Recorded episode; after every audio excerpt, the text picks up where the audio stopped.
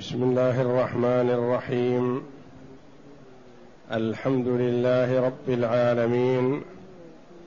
والصلاة والسلام على نبينا محمد وعلى آله وصحبه أجمعين. وبعد. بسم الله. أعوذ بالله من الشيطان الرجيم. ألم تر إلى الذين يجادلون في آيات الله أنا يصرفون؟ الذين كذبوا بالكتاب وبما أرسلنا به رسلنا فسوف يعلمون. إذ الأغلال في أعناقهم والسلاسل يصحبون. في الحميم ثم في النار يسجرون. ثم قيل لهم أين ما كنتم تشركون من دون الله قالوا ضلوا عنا بل لم نكن ندعو من قبل شيئا كذلك يضل الله الكافرين ذلكم بما كنتم تفرحون في الأرض بغير الحق وبما كنتم تمرحون ادخلوا أبواب جهنم خالدين فيها فبئس مثوى المتكبرين. هذه الآيات الكريمة من سورة غافر. يقول الله جل وعلا ألم تر إلى الذين يجادلون في آيات الله أنا يصرفون؟ الذين كذبوا بالكتاب وبما أرسلنا به رسلنا فسوف يعلمون إذ الأغلال في أعناقهم والسلاسل يسحبون في الحميم ثم في النار يسجرون إلى آخر الآيات. هذه الآيات فيها التعجب من حال الكفار.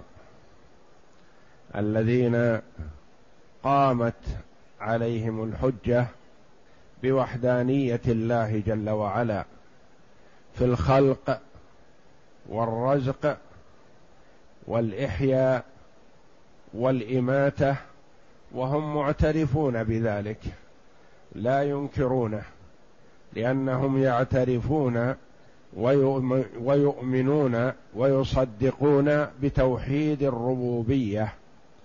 وإيمانهم بتوحيد الربوبية حجة عليهم في انه يلزمهم الإيمان بتوحيد الألوهية لأن الخالق الرازق المحيي المميت هو المستحق للعبادة هو المستحق للعبادة عقلا قبل الدليل الشرعي. وقبل الأمر الشرعي فلا يليق أن يخلق أن يخلق هو ويعبد غيره ويرزق هو ويعبد سواه.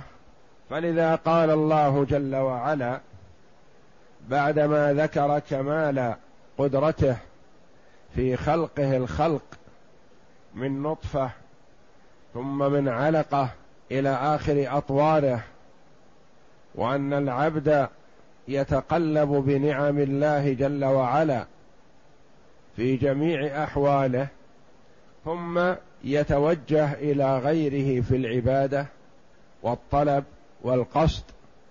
قال جل وعلا ألم تر إلى الذين يجادلون؟ يعني تعجب من أحوالهم الشنيعة وجهلهم وضلالهم كيف يجادلون في آيات الله؟ وقد وضحت وبانت واتضحت لذي عقل. ألم تر إلى الذين يجادلون في آيات الله أنا يصرفون؟ يعني كيف يصرفون عن الحق؟ وعندهم العقول ولديهم الأدلة واضحة بينة. أنا يصرفون. من هم هؤلاء؟ بينهم جل وعلا بقوله الذين كذبوا بالكتاب وبما أرسلنا به رسلنا. ألم تر إلى الذين يجادلون في آيات الله أما يصرفون؟ هذه فيما في ظاهرها والله أعلم في حق الكفار. وقد قال النسفي رحمه الله ذكر الجدال في هذه السورة في ثلاثة مواضع. فجاز أن يكون في ثلاثة أقوام. جاز أن يكون في ثلاثة أقوام. يعني بعضها في الكفار وبعضها في غير الكفار ممن شابههم كما سيأتينا أن هذه الآية قال عدد من المفسرين أنها نزلت في القدرية. أو ثلاثة أصناف أو للتأكيد.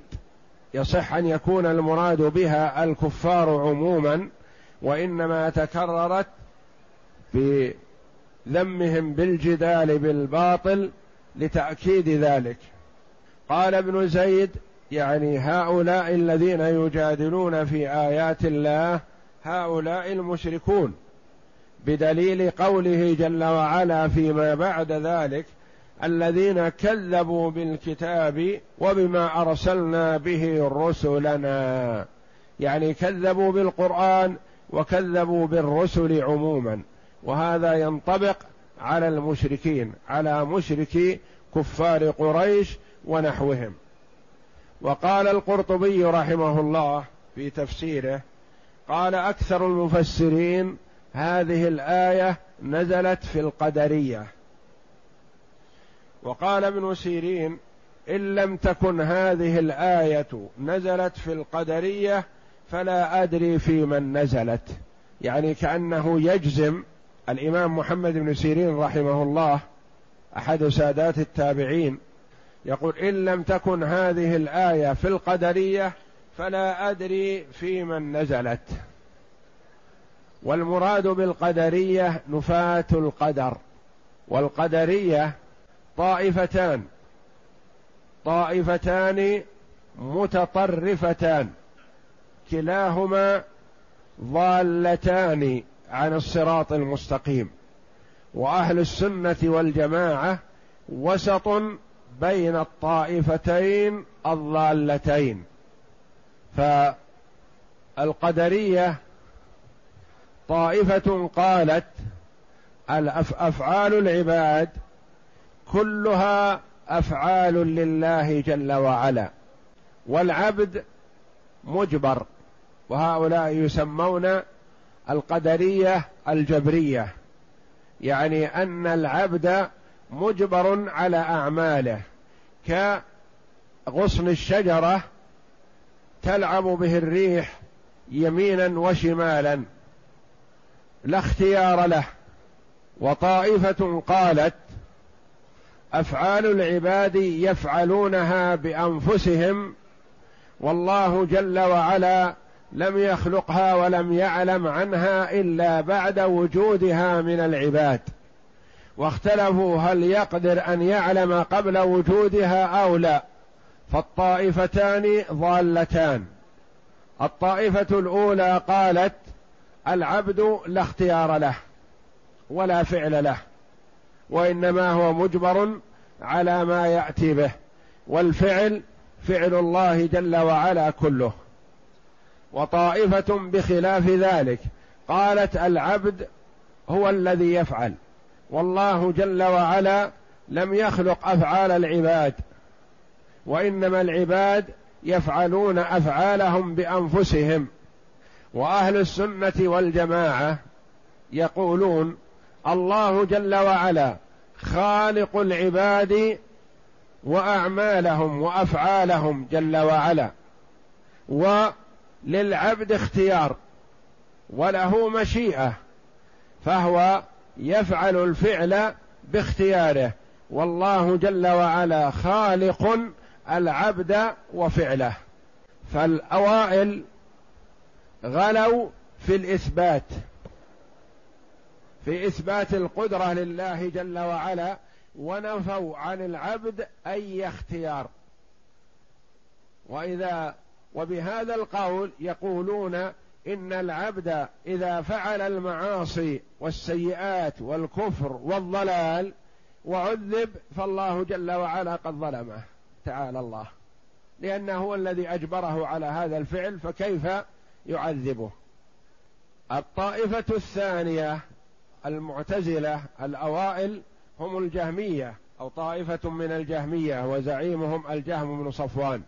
والطائفة الثانية المعتزلة قالوا العباد هم الذين يفعلون أفعالهم والله جل وعلا لا يفعل أفعال العباد ولا يعلم عنها أو يعلم عنها أو لا يقدر عليها.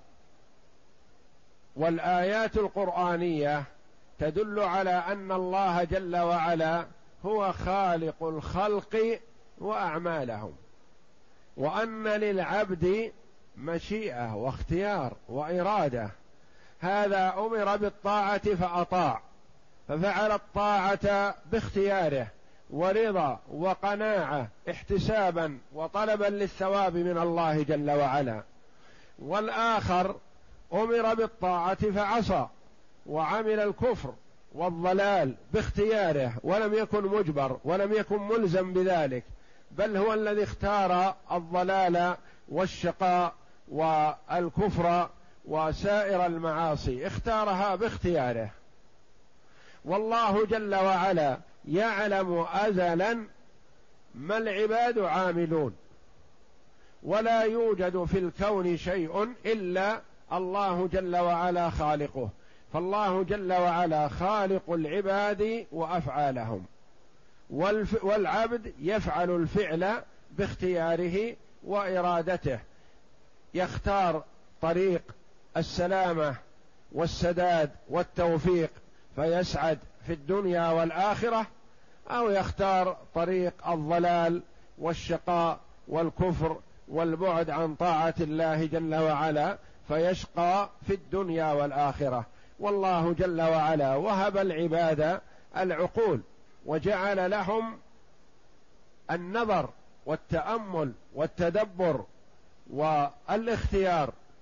فهذا يختار هذا الطريق وهذا يختار هذا الطريق باختياره.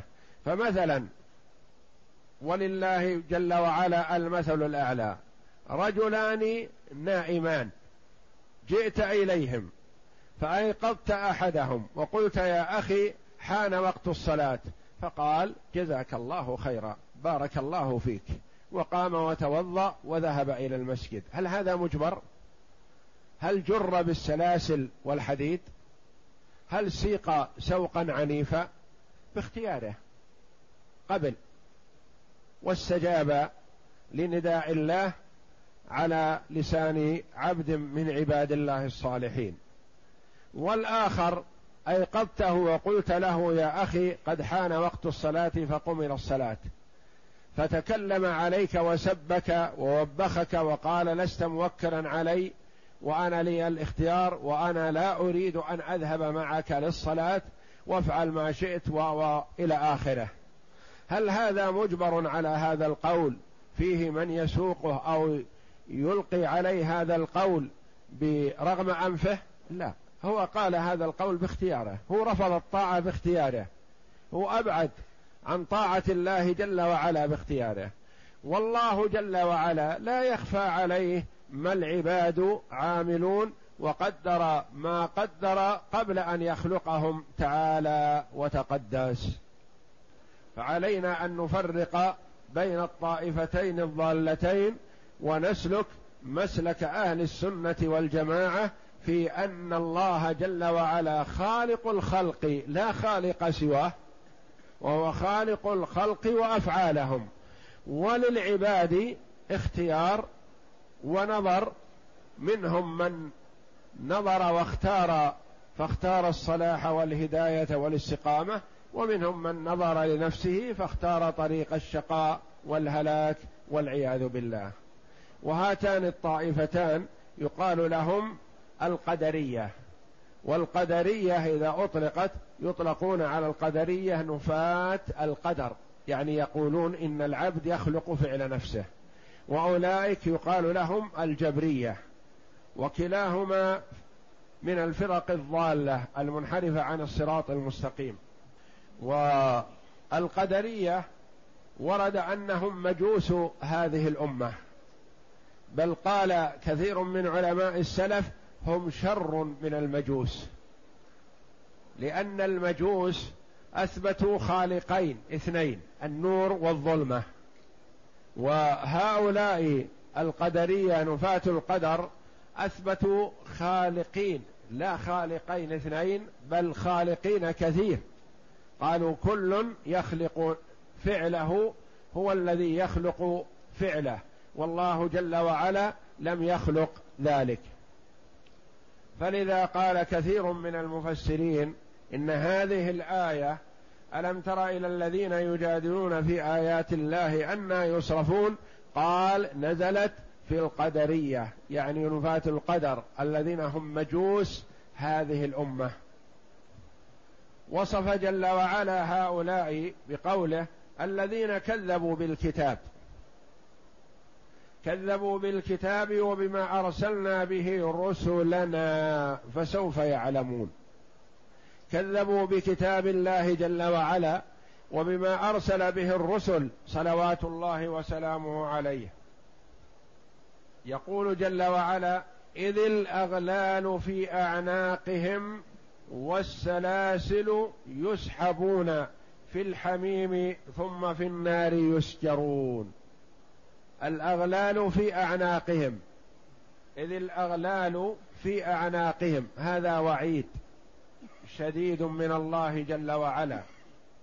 وخوفهم بذلك. وأمر جل وعلا عبده ورسوله محمدا صلى الله عليه وسلم أن يبين لهم ذلك لعلهم يرعوا ويتوبوا. فقال اذكر إذ الأغلال في أعناقهم. اذكر لهم ذلك. إذ الأغل... وقت إذ بمعنى وقت. إذ الأغلال في أعناقهم والسلاسل. معطوف على الأغلال. والسلاسل يسحبون في الحميم. وفي السلاسل قراءات. ثلاث. والسلاسل على أساس أنها مبتدأ. يعني مبدأ جملة والواو عاطفة جملة على جملة. إذ الأغلال في أعناقهم والسلاسل يسحبون. وجملة يسحبون الخبر والعائد محذوف أي يسحبون فيها أو بها. والقراءة الثانية والسلاسل.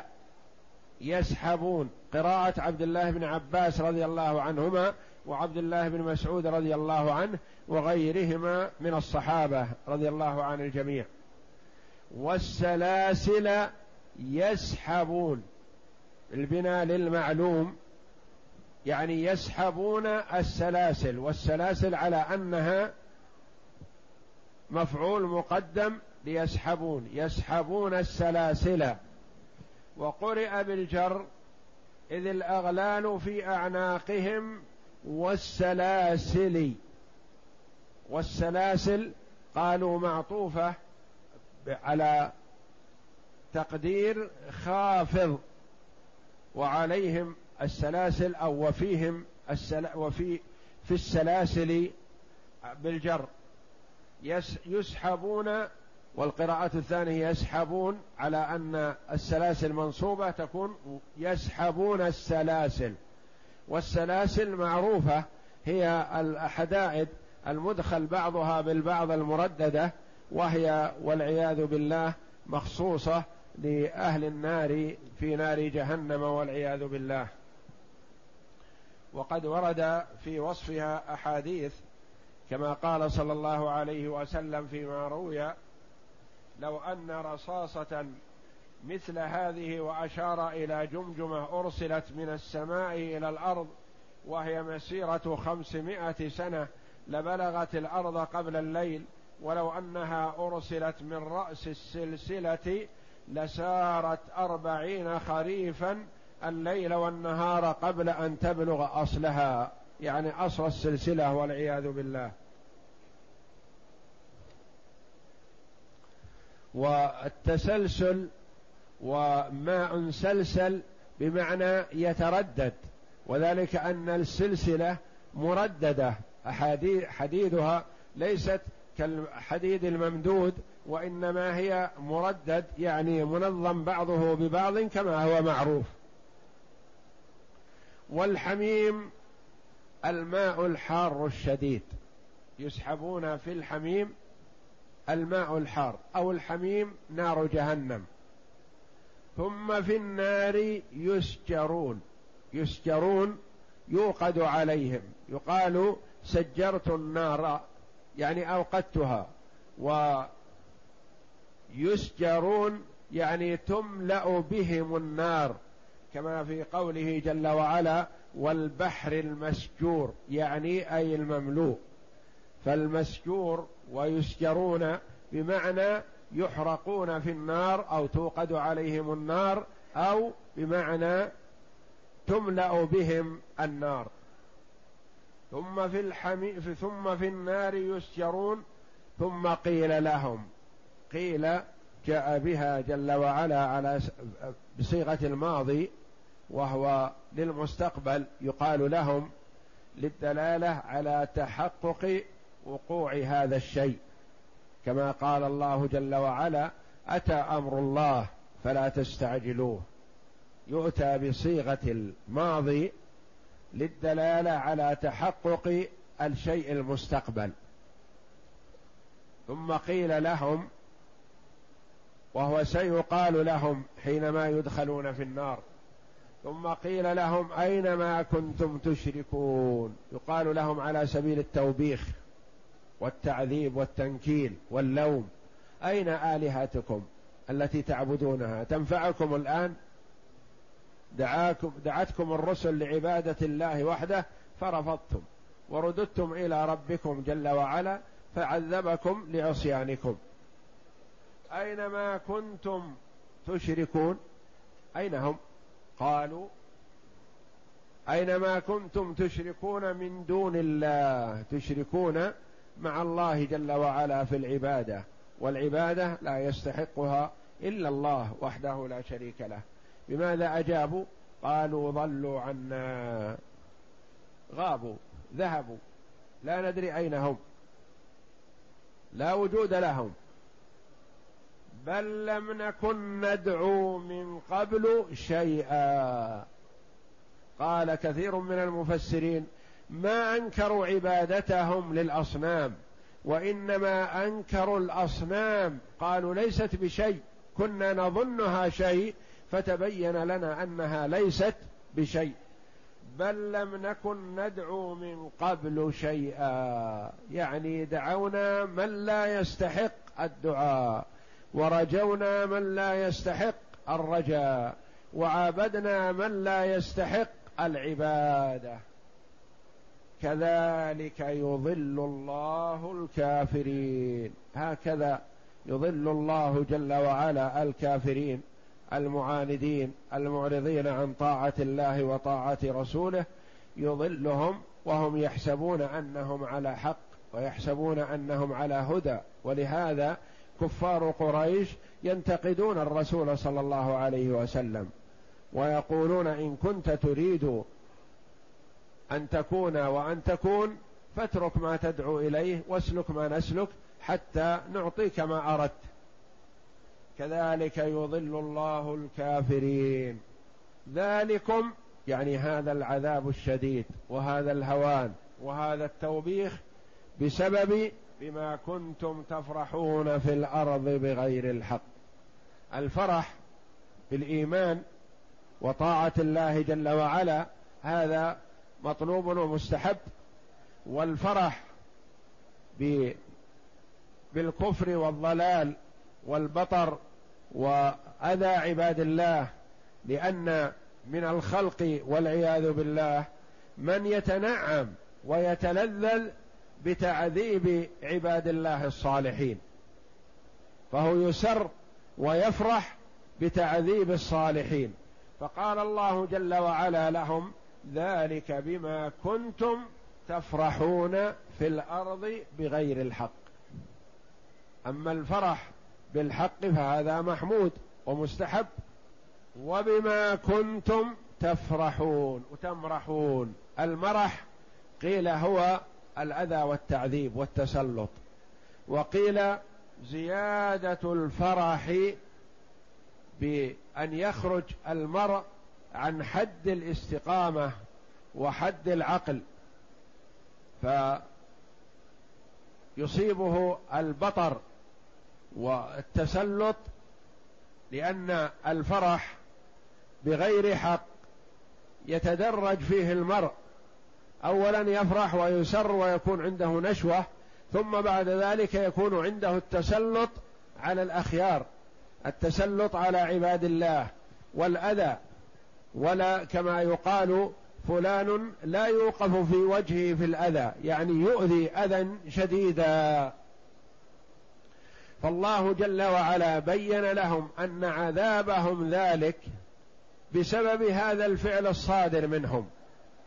وبينه جل وعلا للعباد في في دار الدنيا حتى يكون العبد على بينة من أمره.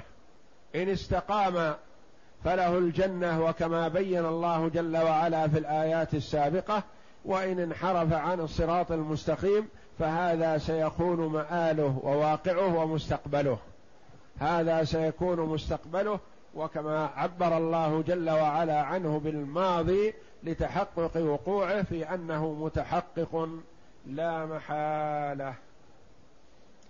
يقول الله جل وعلا ادخلوا أبواب جهنم خالدين فيها. أبواب جهنم بينها الله جل وعلا في ايات أخر أنها سبعة لها سبعة أبواب لكل باب منهم جزء مقسوم. كأن كل أهل صنف من الضلال لهم باب مخصوص في جهنم والعياذ بالله. ادخلوا أبواب جهنم خالدين فيها يعني دائمين مستمرين. لا دخول ليس بعده ضعن ولا رحيل. فبئس مثوى مآل ومنقلب ومستقر المتكبرين المتعاظمين على طاعة الله. وفي هذه الآية ذم للكبر. وقد توعد النبي صلى الله عليه وسلم من كان في قلبه مثقال ذرة من كبر. ف وحينما خشي أحد الصحابة رضي الله عنهم أن يكون محبة المرء للحسن أن يكون هذا من الكبر قال يا رسول الله إن الرجل يحب أن يكون ثوبه حسنا ونعله حسنا. قال الكبر إن الله جميل يحب الجمال. الكبر بطر الحق وغمط الناس. بطر الحق وغمط الناس أي رد الحق وعدم قبوله. فالله جل وعلا يقول بئس مثوى المتكبرين التي هي جهنم. المخصوص بالذنب محذوف تقديره جهنم. بئس المثوى مثواهم. أن مآلهم إليها. اقرأ. يقول تعالى ألا تعجب يا محمد من هؤلاء المكذبين بآيات الله ويجادلون في الحق والباطل؟ كيف تصرفون؟ كيف تصرف عقولهم عن الهدى إلى الضلال؟ وتقدم لنا أن المجادلة تكون مجادلة لإثبات الحق وهذه مأمور بها كما قال الله جل وعلا وجادلهم بالتي هي أحسن ومجادلة لاظهار الباطل ودحض الحق وهذه المذمومة في هذه الآية والآيات الأخر. الذين كذبوا بالكتاب وبما أرسلنا به رسلنا أي من الهدى والبيان فسوف يعلمون. هذا تهديد شديد. يرون هذا العذاب حقيقة لا محالة. كما قال تعالى ويل يومئذ للمكذبين. يومئذ أي يوم القيامة. نعم. وقوله إذ الأغلال في أعناقهم والسلاسل أي متصلة بالأغلال بأيدي الزبانية يسحبون على وجوههم تارة إلى الحميم وتارة إلى الجحيم. ولهذا والغل هو القيد غل اليدين مع الرقبة أو خلف الظهر والعياذ بالله. نعم. يسحبون في الحميم ثم في النار يسجرون. كما قال هذه جهنم التي يكذب بها المجرمون يطوفون بينها وبين حميم آن. وقال بعد ذكره أكلهم الزقوم وشربهم الحميم ثم إن مرجعهم لإلى الجحيم. وقال وأصحاب الشمال ما أصحاب الشمال؟ في سموم وحميم وظل من يحموم لا بارد ولا كريم. إلى أن قال ثم إنكم أيها الضالون المكذبون لآكلون من شجر من زقوم فمالئون منها البطون فشاربون عليه من الحميم فشاربون شرب الهيم. هذا نزلهم يوم الدين. وقال إن شجرة الزقوم طعام الأثيم كالمهل يغلي في البطون كغلي الحميم.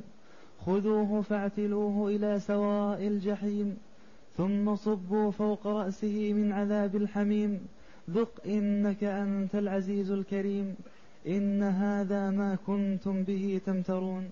يعني هذا العذاب الذي كنتم تشكون به في الدنيا غير موقنين به وغير مصدقين بالبعث. يقال لهم ذلك على وجه التقريع والتوبيخ والتحقير والتصغير والتهكم والاستهزاء بهم. قال ابن أبي حاتم رفع الحديث إلى النبي صلى الله عليه وسلم قال ينشئ الله سبحانه لأهل النار سوداء مظلمة. ينشئ الله سحابة لأهل النار سوداء مظلمة. ويقال يا أهل النار أي شيء أي شيء تطلبون؟ ماذا تريدون يا أهل النار. وهم يرون السحابة فوقهم وكانوا يعرفون السحب في الدنيا أنها تمطر الماء. العذب نعم. فيذكرون بها سحاب الدنيا فيقولون نسأل برد الشراب. فتمطرهم أغلالا تزيدهم أغلالا وسلاسلا تزيدهم من سلاسلهم وجمرا يلهب النار عليهم. هذا حديث غريب. وقوله ثم قيل لهم أين ما كنتم تشركون من دون الله؟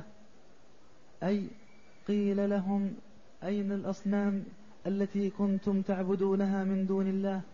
هل ينصرونكم اليوم؟ قالوا ضلوا عنا. أي ذهبوا فلم ينفعونا؟ بل, بل, بل لم نكن ندعو من قبل شيئا. أي جحدوا عبادتهم كقوله تعالى ثم لم تكن فتنتهم إلا أن قالوا والله ربنا ما كنا مشركين. ولهذا قال كذلك يضل الله الكافرين. وقوله ذلكم بما كنتم تفرحون في الأرض بغير الحق وبما كنتم تمرحون. أي تقول لهم الملائكة هذا الذي أنتم فيه جزاء على فرحكم في الدنيا بغير الحق ومرحكم وأشركم وبطركم ادخلوا أبواب جهنم خالدين فيها فبئس مثوى المتكبرين. أي فبئس المنزل والمقيل الذي فيه الهوان والعذاب الشديد لمن استكبر عن آيات الله واتباع دلائله وحججه. والله أعلم وصلى الله وسلم وبارك على عبده ورسول نبينا محمد وعلى آله وصحبه أجمعين.